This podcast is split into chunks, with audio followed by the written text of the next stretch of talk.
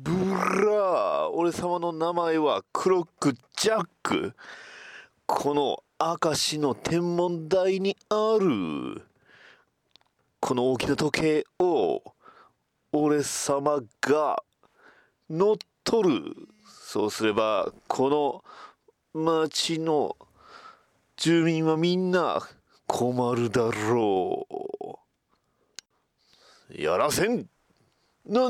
何者だふん悪に名乗る名前なんてない。今甘噛みしなかったかえいうるさい。俺はき俺は君キサだ。はい。さっさとお縄につけ。おお一撃。はあやれやれ。まったくこの神戸じゃなくてここは明石なんだから市が違うだろうが。まったく、はあ、今夜も忙しかったな。ん？なんかなんだあれ？えっ、ー、とぐなんか海の方？具体的に言うとなんか淡路島の方から何かうわなんじゃこれうわ風？うわあーびっくりした。え何あれ？ななんやねんあれ？え鳥か？飛行機か？いやあれは。バッダディーバッ。ダダダバッ。ダディーバッ。ダダダバッ。ダディバダダダバダディバダダダバダディバダディモー。ビル放送局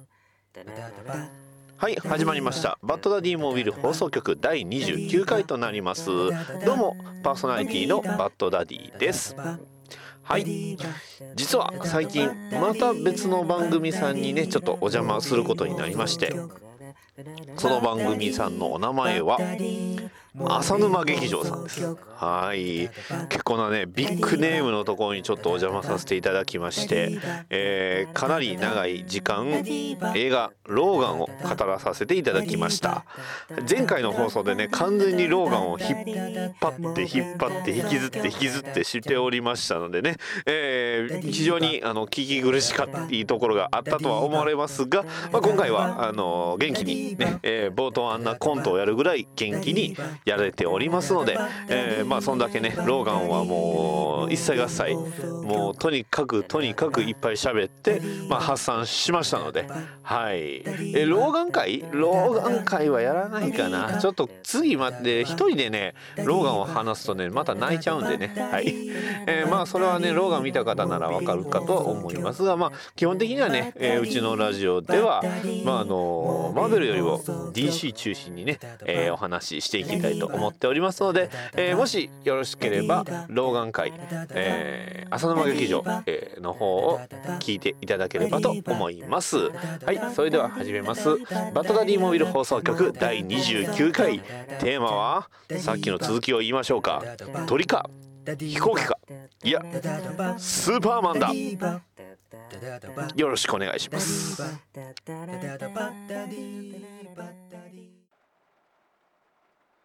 ピー。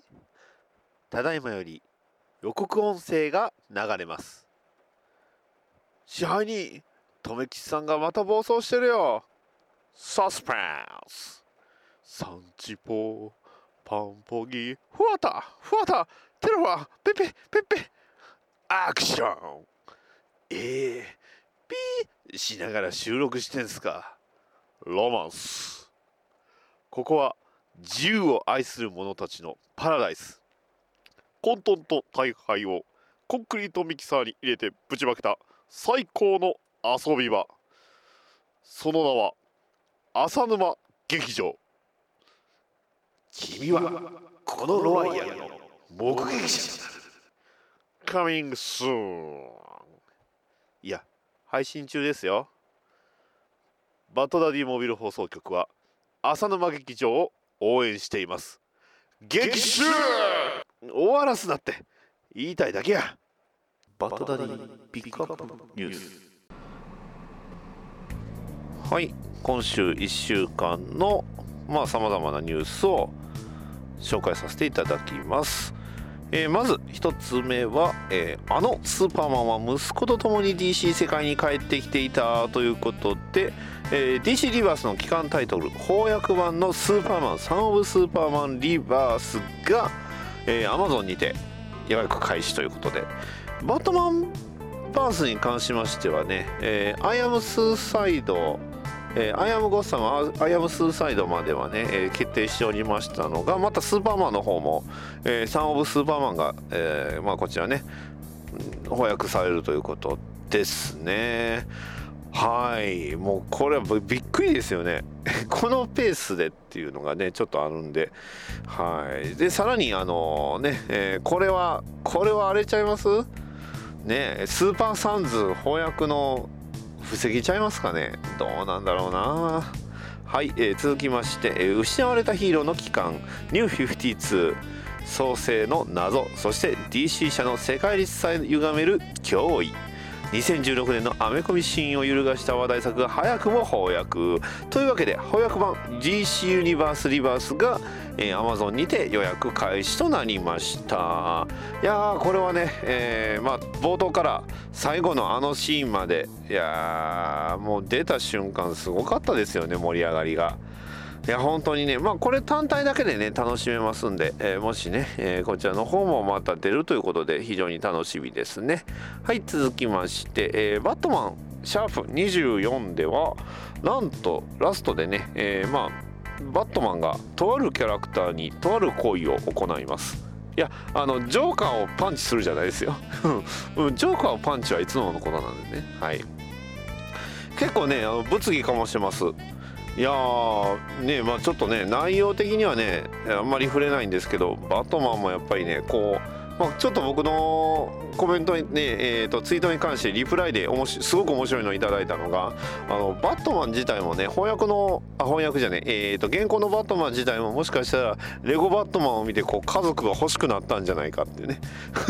まあ確かにレゴバットマン見るとねそれはバットマン家族欲しくなりますよそれは仕方ないと思います。ね。えー、まあそんな感じですね、えー、まあとあることをやって割と物議を醸しているということです。はい、えー、そんなもんですかね。はい、えー、続きまして、えー、こちらは、えーと、アメリカ本国のニュースが続きます、えー、スーサイドスクワット続編来年にも撮影開始かということでね。スーサイドスクワット、まあ、あの DC、えー、エクステンデッドユニバースの第2 3作目ね、えー、まあ公開して、まあ、日も浅いと言いますか記憶に新しいですけど、まあ、続編がどうやら出るということでね、まあ、映画関係のこうなんていうんですかこう続報って結構いろいろありますけどうんどこまで信じればいいのかって分かんないですよね。はい。はい続きましてはい、ワンダーウーマン北米公衆興行収入ですね。発表。1億ドル突破でスタート。当初の予想予想を覆すということでね、えー、戦車を持ち上げたワンダーウーマンのあのポスターがすごく気になりますが、えーまあ、北米、ね、アメリカの方の興行収入が1億ドルを突破したということで。いやーすごいですね、まあ、DC エクステンデッドユニバース最高傑作とのね、えー、呼び声も非常に高いワンダーウーマンですが、まあ、否が応にも期待度がどんどんね上がっていくということで、まあ、こちらのねえー、8月ですか？の、えー、映画公開がもう楽しみで楽しみで仕方ないですね。はい。はい続きましてえー、こちらはあの日本の方のニュース。ニュースというかニュースにもなってないんですがあのスーサイドスクワットトリプル X の翻訳が決定しました。はい。えーこれニュースせなあかんの？これ、えー、まあいいや、えー、いきますよ、えー、タイトルは「スルの最高スグモット」いやすごいね。世界はこいつらに生かされてしまった。性欲最強のエロカワヒロインと10人の整合たちということでね。はい今回からこのラジオを聴く方はおそらくもうこの時点で離れてると思います。ごめんなさい。あのまさか自分がね、えー、パロディ AV の、あの紹介をすることになるとは思いませんでした。まあこれ僕がピックアップしてるニュースなんでねこれあのまあこれをピックアップしようと思ってスクリーンショットを取った段階のね、えー、僕の心境やいかにということなんですがまあそんな、えー、まあものがありますよということですね。実はねこのタイトルなんですけどまだ引っ張りますよ。このタイトルなんですけど、え、こちら公募で決まりました。ねあのー、いわゆるまあそれも、えー、このこれを決めるイベントまでね、えー、東京だったかなどっかでやってるっていうことでね、え、非常に盛り上がってました。ね。なのであえて紹介させていただきました。はい、えー、続きまして、えー、またこれワンダーウーマンのネタですね、えー、ワンダーウーマン監督パティ・ジェンキンスが続編の契約も完了と報道、えー、公開前は6500万ドルほどと見込まれたオープニングも1億ドルに届きそうな勢いでスーパーヒロイン映画が映画の新しいトレンドになる予感というふうに頂いてます。そんなに何て言うんですかこう女性がその何ですかこうねメインで出てくるメインで出てくるっていうとあれですけどね、主役の映画ってそんなに珍しいあどうなのかな、まあ、女性がヒーローになってっていうと珍しいのかもしれませんね。それこそね日本で言うと、まあ、あのセーラームーンだとかね、えー、まあプリキュアはどうなのかなとは思う、まあ、女児向けっていうとあれなんですけどまあもしかしたらそのこの今回の「ワンダーウーマン」がすごく女性に対して受けのいい映画だったのが、まあ、それもその今までにない受けの、えー、方法の映画だったの。まあ映画の何ていうんですか文法っていうのをしっかりと抑えていたのであればまあもちろんねあの僕ら男性も楽しめる部分っていうのは多々あると思いますんでいや非常に楽しみですよね。なんかツイッターのコメントであったこう俺がワンダーウーマンになるんだとかいうねいうようなコメントがあったんですがねえー、まあよく言いますよね、えー、俺がプリキュアになるとかね、うん、あのプリキュアむし、ね、娘がすごくあのめちゃくちゃハマって見てますけど、まあ、あれちょろっと見てても、まあ、パパはプリキュアにはならないなって。うん、パパはプリキュアなのとかって娘が急に言い出すこともたまにあるんですけどまあそんな、えー、感じでもしかしたらね娘も、えー、ワンダーウーマンになるってあのワンダーウーマンはねうちの娘言えるんですよ。ワンダーワンみたいな感じで言うんですけどね。あのワンダーウーマンはしっかりと認識させてねえー、こちらの方のね認識しておりますので、はい、あのまたねその詳細に関してはまたツイッターのあの方でね、えー、マニアック子育てとかねいうふうに、えー、ハッシュタグをつけて、え、つぶやいていこうとは思いますのでまたそちらの方も、え、チェックしていただければと思います。なんちゅうオチのつけ方や。はいありがとうございました。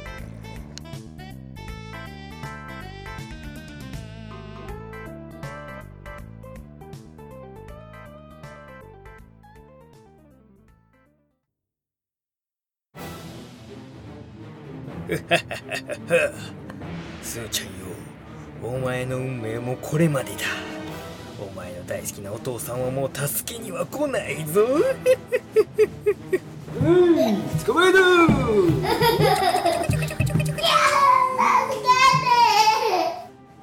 待て。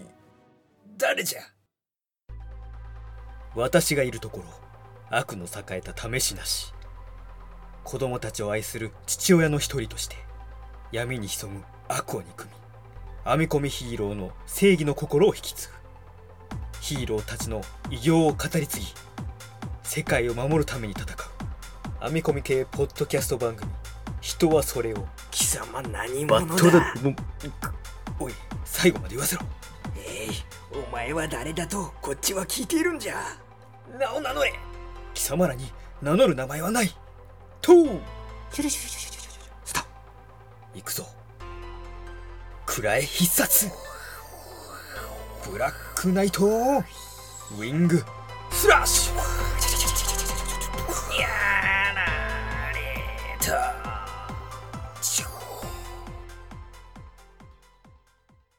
バッドダディがいる限り。悪の栄えた試しなし。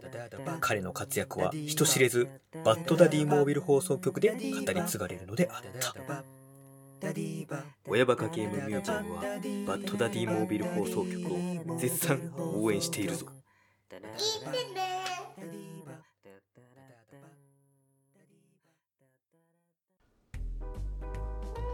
今回ご紹介しますのはスーパーマンです。初登場はアクションコミック「シャープ #1」こちら1938年に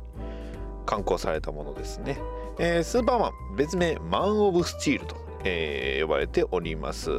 DC ユニバース最強のスーパーヒーローの一人でして怪力スピード吐息から凍結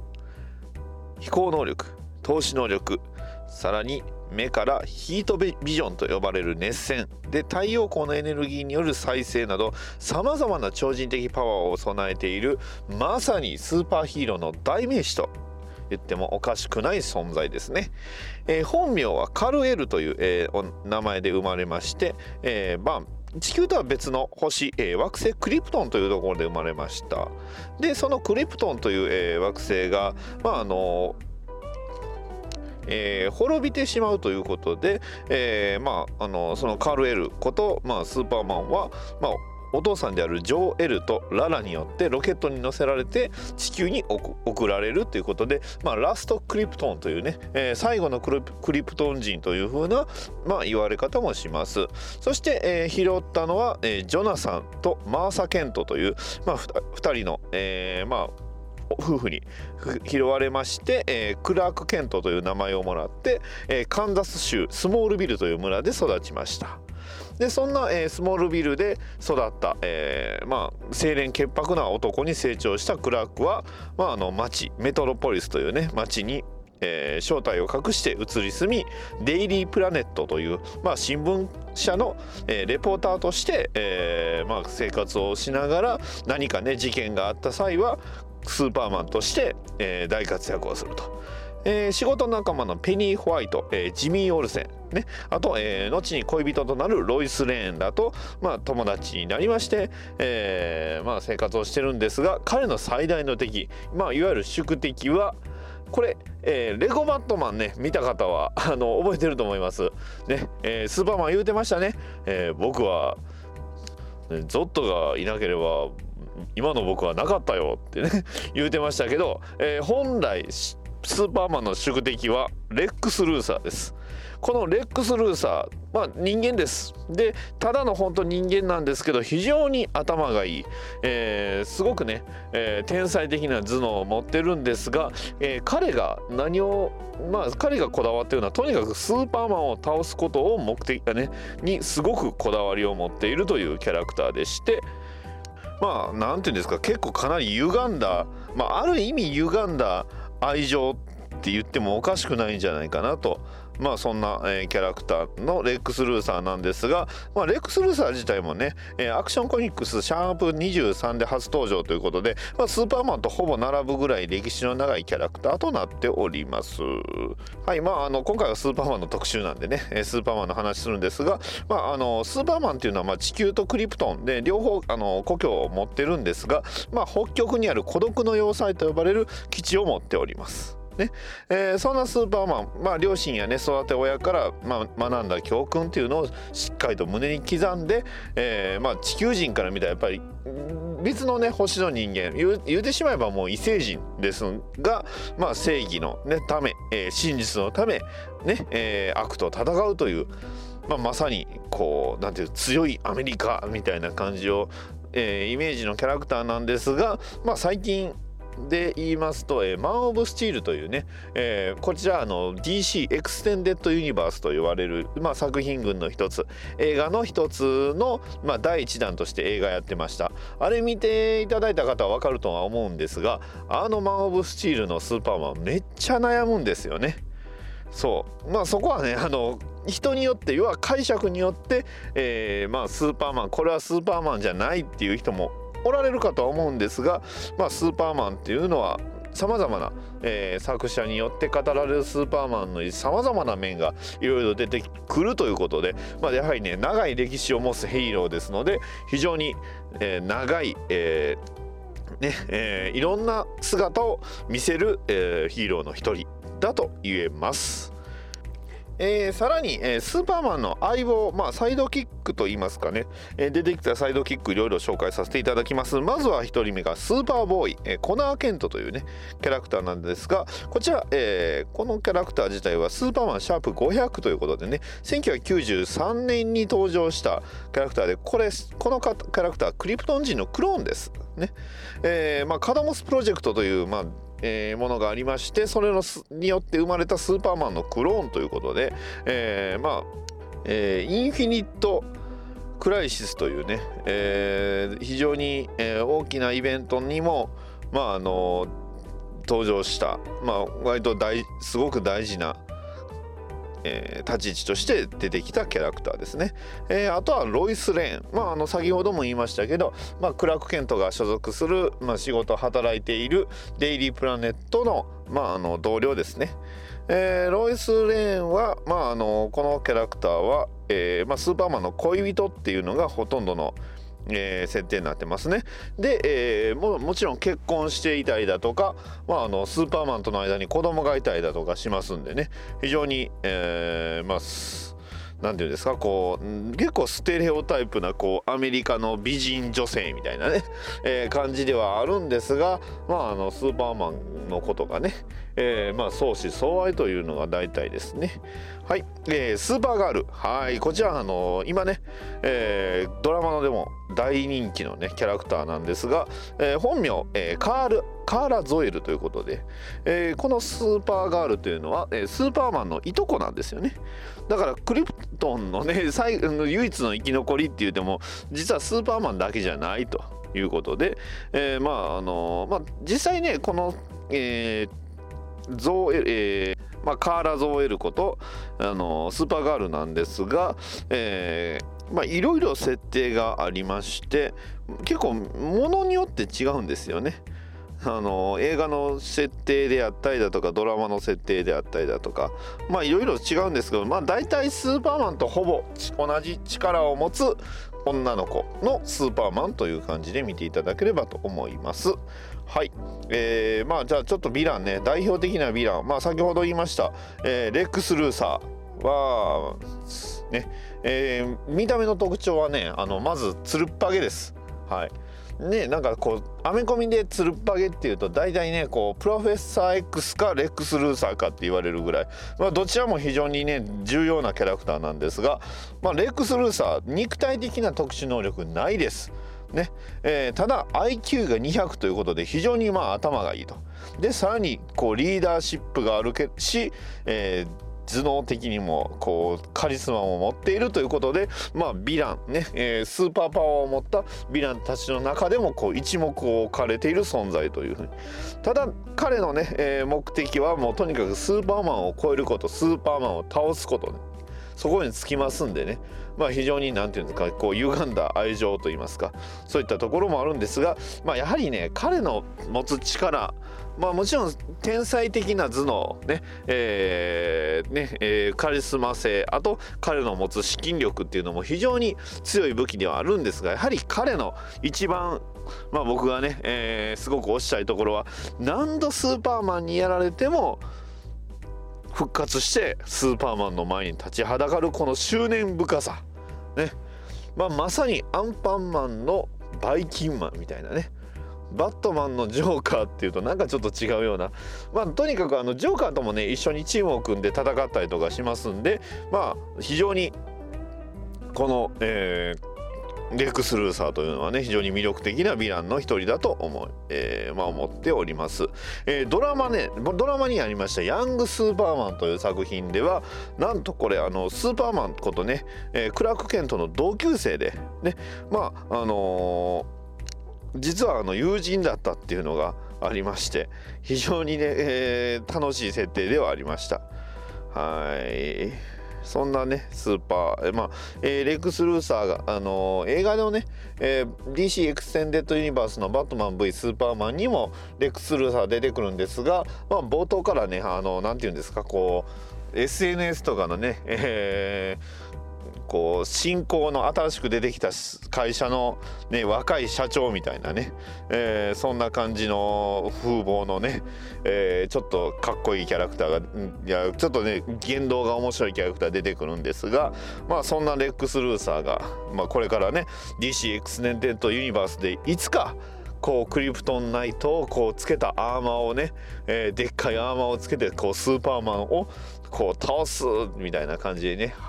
出てきてこうスーパーマンにパンチ一発やられてこう「ハヒフヘホン」と言ってほしいなっていうのがやっぱりね。なんかなんて言うんですかこうそういうお約束って大事じゃないですか。ね。はい、えー続きましてえーえーゾット将軍。はい。あのーまあマン・オブ・スチール見てもらったらいいと思います。ね。えー次、えー、ドゥームズデイ。はい、えーこちらあの人造生物でしてスーパーマンを一度殺しました。はい。もうこの辺もねあのー映画のあの DC エクステンデッドユニバース見てもらったらいいと思います。だいたいあれで、えー基本的には補完してるかなと思いますんで。はい。はい、では、えーまあ、ちょっと今からね話させて、まあ、今回話したかったところではあるんですがスーパーマンのコミックについて、えー映像作品についてはまあなんかね一回こううちの番組の方で話はしたんですが、まあ、ちょっとねコミックについてはあんまり喋ってなかったかなと思いますので、えースーパーマンのあの代表的なコミックについて話していきたいと思います。はい、まず、えースーパーマンのね、えーコミックとしてやっぱり代表的なものと、まあ、これを見ればスーパーマンわかるよという作品なのですが、えースーパーマンアースワンを紹介します、えこちら、えアースワンシリーズとしてえーアースワンシリーズとして、まあ、あの発売されたもので、えー翻訳版も売ってます、まあ、スーパーマンがこうどのようにしてこう生まれてどのようにしてこう出てきたかっていうのを何ていうんですか現代版の、まあ、スーパーマンという形で、えーまあ、描かれたものでして非常に分かりやすい作品となっております。まあ本当にね、えー今、まあ、スーパーマンのオリジンまあもともとのオリジンを語りましたけど、まあ、それが、あのーすごく美麗なイラストとね、えー分かりやすい文章で、えー流れているってことであのこのねスーパーマンアースワンのスーパーマンめちゃくちゃかっこいいんですよね。だからちょっとこれもね、えーもしチェックしていただければと思います。えーあとスーパーマンおすすめの、えースーパーマンの出てくるおすすめ作品は、えースーパーマン、えーレッドサンですね。はい、この、えーレッドサンというのはエルスワールドというね、えーまあ、あのスタイルで発行されたものなんですが要は、まあ、あの普段、まあ、メインのストーリーラインとはまた別のストーリーの、えーまあ、スーパーマンという話なんですけどこれはあの原作がマーク・ミラーということでねもしスーパーマンがソ連に降りていたらという、え前提の、え内容になっております。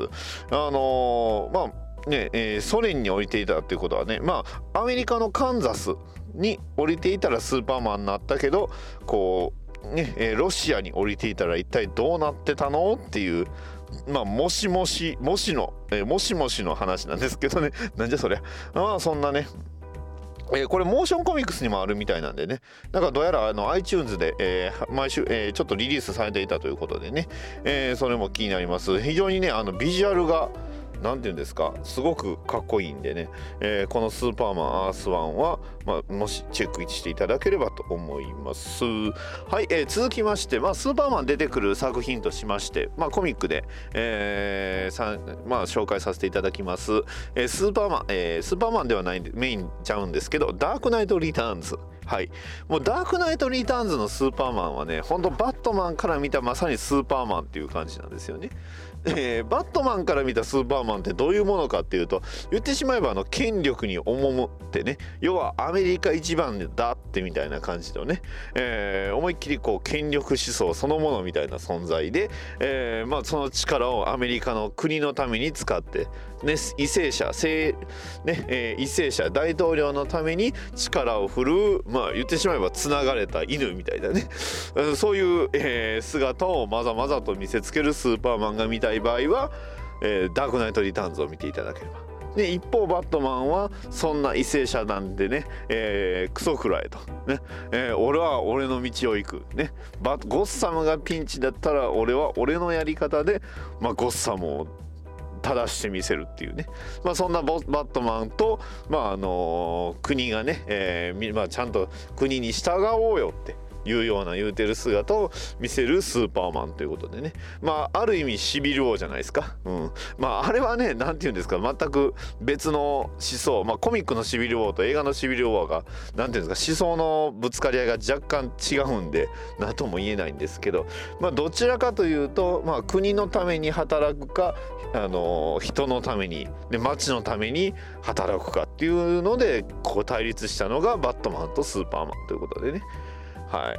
まあ、ただスーパーマンもバットマンもそういう風に喧嘩はするんですがただやっぱりお互いすごく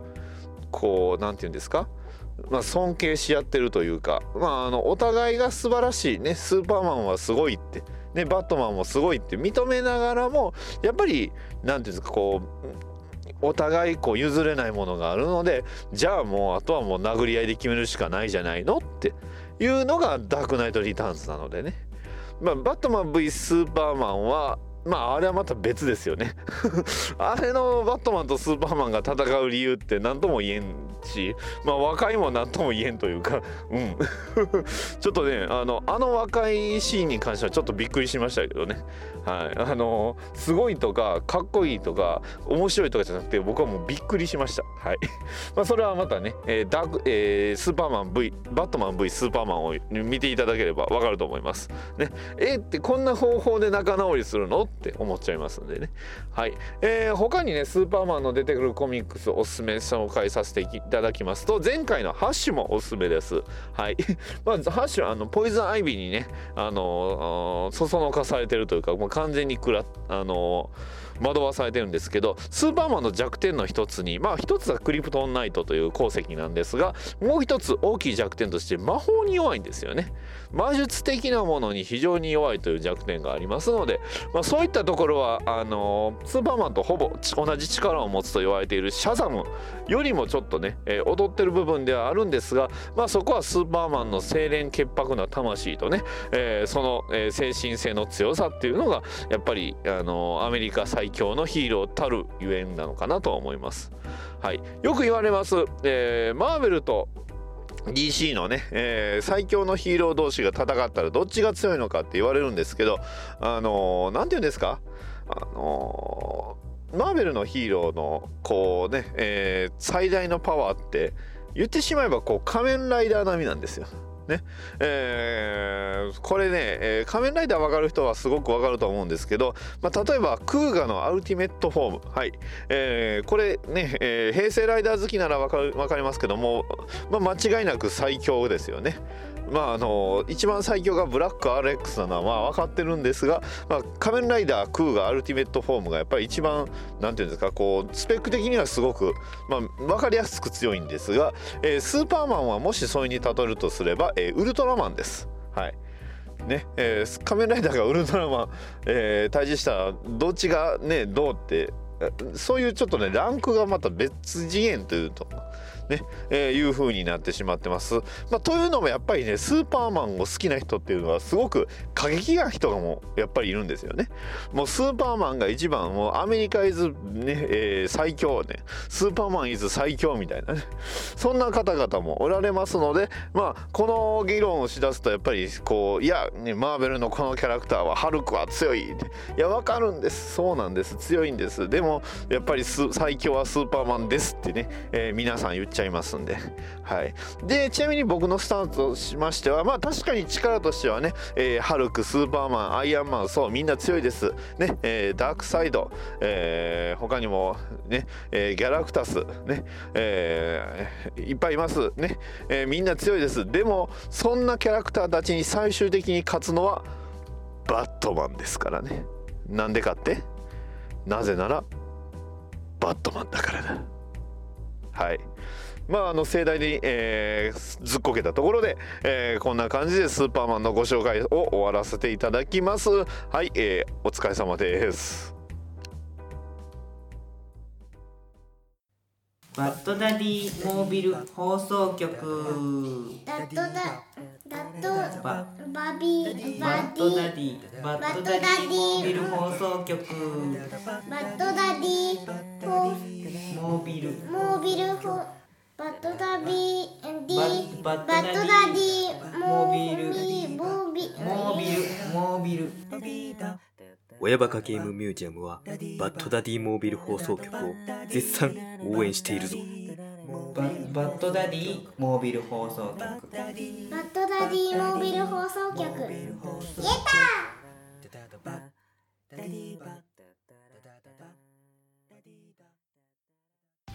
たはいハッシュ BDMH 宛てにいただいたお便りを紹介させていただきます。ダンさんからいただきました。ありがとうございます。プールバーって入りましたよね。どんなもの？といただきました。ありがとうございます。プールバーあれですよね。あのアニメとかの声優さんがこうプールバーに行っててみたいな感じで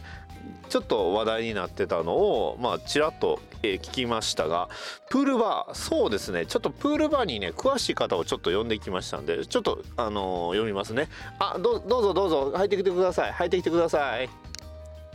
お前はこの町を怪我した？どうも。オリバークイーンだ。ああ何？プールバー？俺はプールバーよりも筋トレの方が大好きなんだ。だからプールバーなんてものは知らいやあいやあれこの写真え何これ？えここれこれこれ完全に俺の俺のパパラッチまたパパラッチか。くそ。うんえい。フードをかぶってパパラッチを退治してやる。さらばだ。シュッ。はい、ありがとうございました。はい、えー、まあね、えープールバー、まあ結構ね、なんて言うんですか、すごく、まあ、パーティーの好きな若い人たちがこうよくね、えーご利用されてるということで、まああのオリバー・クイーンさんもねパーティーが大好きということでまあそれはもちろんプールバーもご存知だと思って聞いたんですがなんかちょっとね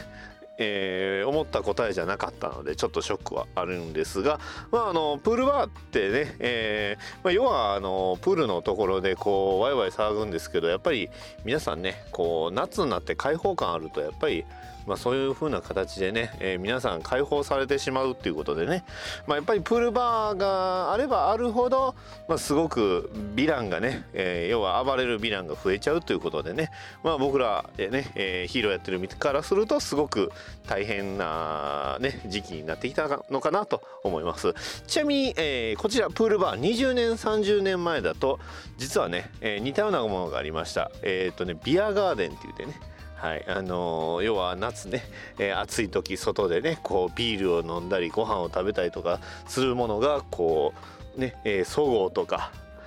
デパートの屋上で、えーよくやっていたっていうね子供の僕の子供の頃の記憶があるんですが、まあ、もしかしたらそういうもんなんじゃないのかなというふうに思います、まあ、ちょっと詳しい人がどっか行っちゃったんでね。はい、えー、ダーさんありがとうございました、えー続きまして、えーヒルアンドンさんからいただきました。ありがとうございます。バットマン映画もたくさんあって楽しいですね。今私はアニメ「ダークナイト・リターンズ」を見てます。ローガンに通じる老いたウェインの生き様が重いですね。といただきました。ありがとうございます。ヒルアンドンさんいいアニメチョイスしましたよ。まあ実はあの感想の方もいただいたんですが非常に楽しんでくれたということでね。いやーダークナイト・リターンズアニメ版はねもう確かにまあストーリー自体はコミック原作コミックとほとんど一緒なんですけどそこにねやっぱり声優さんの声とでアニメーション迫力のあるアニメーションがね合わさるとすごいんですよね。すごいヌルヌル動くんですよね。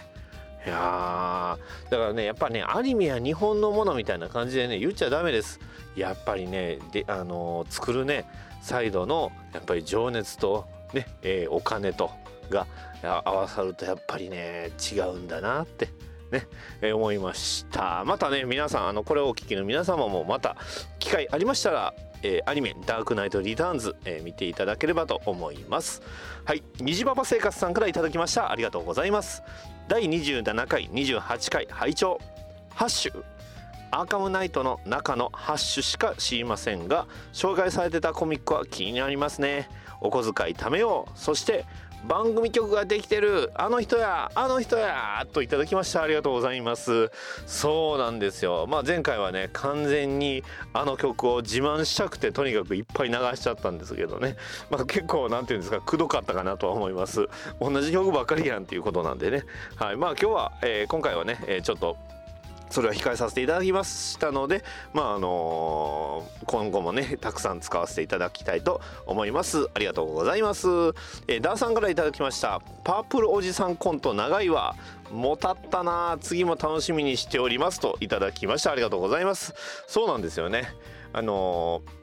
クロックキングが出てくるところまではねあこれいけるんちゃうんって思ったんですけどただ問題はこうオチを考えてなかったっていうね、えーそういうあの突発で考えたコントはこうなるよっていう、えー今回例でした。はい、えー次回以降、まあ、今回以降気をつけます。はいダーさんありがとうございました、えー続きまして、えーまたダーさんから頂いております。黒騎士が編み込みヒーローのヒーロー番組の CM でバイトとは？あーちゃんもくすがられて大変じゃの。うロボ番組でもこういう CM 流していくかのうといただきました。ありがとうございます。いやーダーさんあのコロ館長からも突っ込まれてましたけどそうなんですよね。まあ娘さんの名前は微妙に違うんですがまあえーいやいやいや本当黒木さんというかね、えーコロ館長来ていただいて本当に嬉しいですよ。そうですよ。まあなかなかねえーおそらくねまた、まあ、リプライでも書いてあるんですけど、えーおさらぼ話の方でも音源ねまた CM、えー、コロ館長が作ってくれそうな雰囲気出しておりますのでね。そちらの方また CM できたら僕もね、えー流させていただこうと思っておりますので。いやー本当にあのちょっとね、えー番組の方から貸していただいて本当にありがとうございました。はい、えー続きましてえー、コロ館長からまたいただいております。ありがとうございます。魔王様は黒騎士の生息地に加えて娘の名前もうる覚えであることが発覚。あーちゃんはパフュームですよ。うちのくすがられていたのはスーちゃんですよ。といただきました。はいここで答えておりますがまあなんて言うんですか？あの生息地に関しましてはねあの今回ねあの僕は思うんですよ。こうこのバッドダディモービル放送局のコントのネタにしていただくためにこうちょっとわざと間違えたんじゃないかなっていうね、えーそういう深読みしておりますのでねまああのコロ館長あの本当に素晴らしい曲ありがとうございました。はい、えーまあ合わせてあとあのコロ館長の娘さんのスーちゃんもありがとうございました。はい、えー続きましてもう一ついただいております。ちゃんと見たことないのにネタバレ込みでアメコミの知識が確実に増えていくのを実感恐るべし。そしてやっぱり自分の音源を他番組で聞く初めて聞くときは心がざわざわっとします。慣れるまで我慢我慢。うんやっぱり CM1 分45秒は長いなぁといただきました。ありがとうございます。いやこのコロ館長のコメントなんですけど実は僕も別の番組さんでね同じ目に遭っておりましてというのも、えーまああのなんて言うんですかこの前、えー出させていただきました「虹パパラジオ」さん。はい。そこでねよく僕の自分の CM をね流していただいてるんですがあの最初にあのシュンっていう音がするんですけどあれ聞いた瞬間にあれってなりますね。これ聞いたことあるなって。ね自分やっぱ作る時何回も聞くんですけどシュンってこの音吸うだけでこう分かっちゃうっていうね。本当にあのなんていうんですか自分の声がこう外でまあ別の方法で聞くと全然感覚が違うっていうのはまあまあ皆さんあるあるやとは思うんですけどさらに自分の作った成果物をこうね他の人がこう他の人がこうわざわざ編集したりして手を加えてこう出していただいてるっていうのをこう想像すると何とも言えない気持ちにはなりますね。ただやっぱりそれでもやっぱ嬉しいっていう気持ちの方が大きいのでえー、この館長ありがとうございました。さらにね、えー、親バカゲームミュージアムさんにも僕のね、えー、コロ館長の作っていただいた CM が流れておりますのでそちらの方もまた聞いていただければと思います。はい、えー、コロ館長ありがとうございました。さらにダーさんが、えー、こちらのねうちの番組に投稿してくれましたモスキートガールを、えー、ハッシュ BDMH で書いて送ってくれました。いやーちょっとなんすかダーさん。めちゃくちゃなんかこれはマスク外すとまあ僕のリクエストがねやっぱりあのガスマスク風でで、えー銃を持っててっていうね、えーで全身タイツでみたいな感じになってるんですけど、まあ、全てに答えて完璧に答えていただいた上にこの目の描き方というか気合の入れ方はこれ絶対めちゃくちゃこれマスク外すと可愛い女の子なんちゃうんですか。ねえ。さらにこれ結構でで、えースタイルも良さそうで。いやこのモスキートガールはこれあれですね。あのサイドキックに欲しいです。はい。ね、えーサイドキックも募集しております。はい、えー続きましてフリーダムチンパンジーさんからいただきました。ありがとうございます。はい、えーバットマンの映画といえば実はティム・バートン監督作しか見たことがなかった私。バッドダディさんの影響でクリストファー・ノーラン監督作を2本見ました。めちゃかっこいい。面白い。今からダークナイトライジング見な見ますといただきました。最後感じちゃった。はいありがとうございます、えー2作クリストファー・ノーラン監督作2本ということはこれはバットマンビギンズとダークナイトですね。いやフリーダムチンパンジー佐藤さんありがとうございます。いやまあクリストファー・ノーラン監督作のあのバットマンってやっぱり現実にバットマンいたらどんなんなのかなっていうのを究極に突き詰めた作品なので非常に僕も大好きです。でさらにあの作品はあのなんて言うんですか、まあ、あの脇役というかバットマン以外のキャラクターもすごく何て言うんですか生き様がこう苛烈というかね、えー、凄まじい生き様をこう見せてる、まあ、それこそヴィランにもこう生き様があるんだよっていうのをしっかり、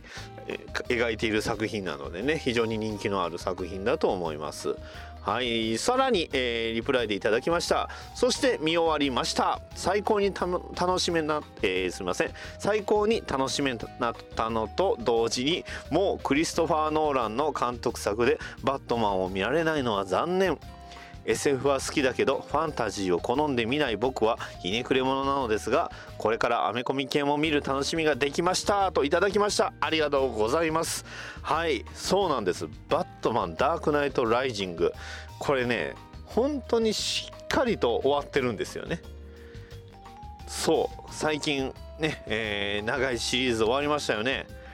ローガンですよ。あのローガンねまあなんて言うんですかまあ一つのある意味ヒーローの終わらせ方っていうのを、まあ、ローガンがまあそういうこと100万点100点100点100万点で描いてるの